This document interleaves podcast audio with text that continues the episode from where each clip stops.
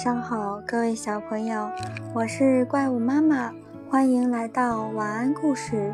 今天给大家讲的故事的名字叫做《借不到玉米种子的狗熊》。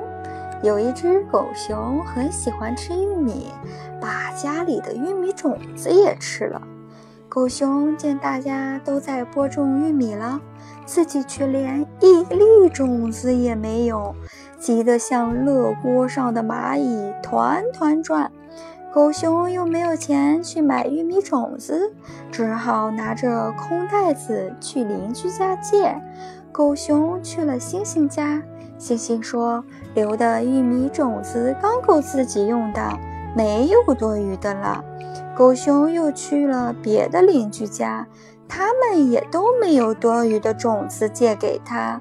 狗熊遇见了金丝猴，叹了一口气，埋怨地说：“邻居们都说没有多余的玉米种子了，实际上是借故推脱，不肯借我。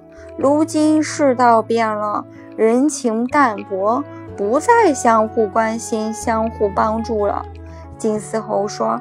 那你有没有好好想想，他们到底为什么不愿意借呢？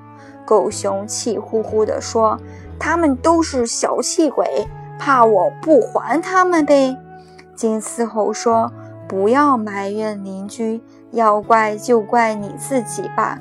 这几年你老是把玉米种子吃掉。”播种的时候就四处去借，你向所有的邻居都借过，借的时候总说要还人家，你还了吗？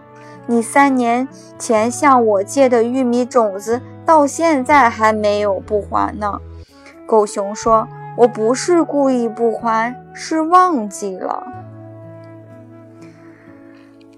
今天的故事就讲到这里喽，小朋友们，明天见哟。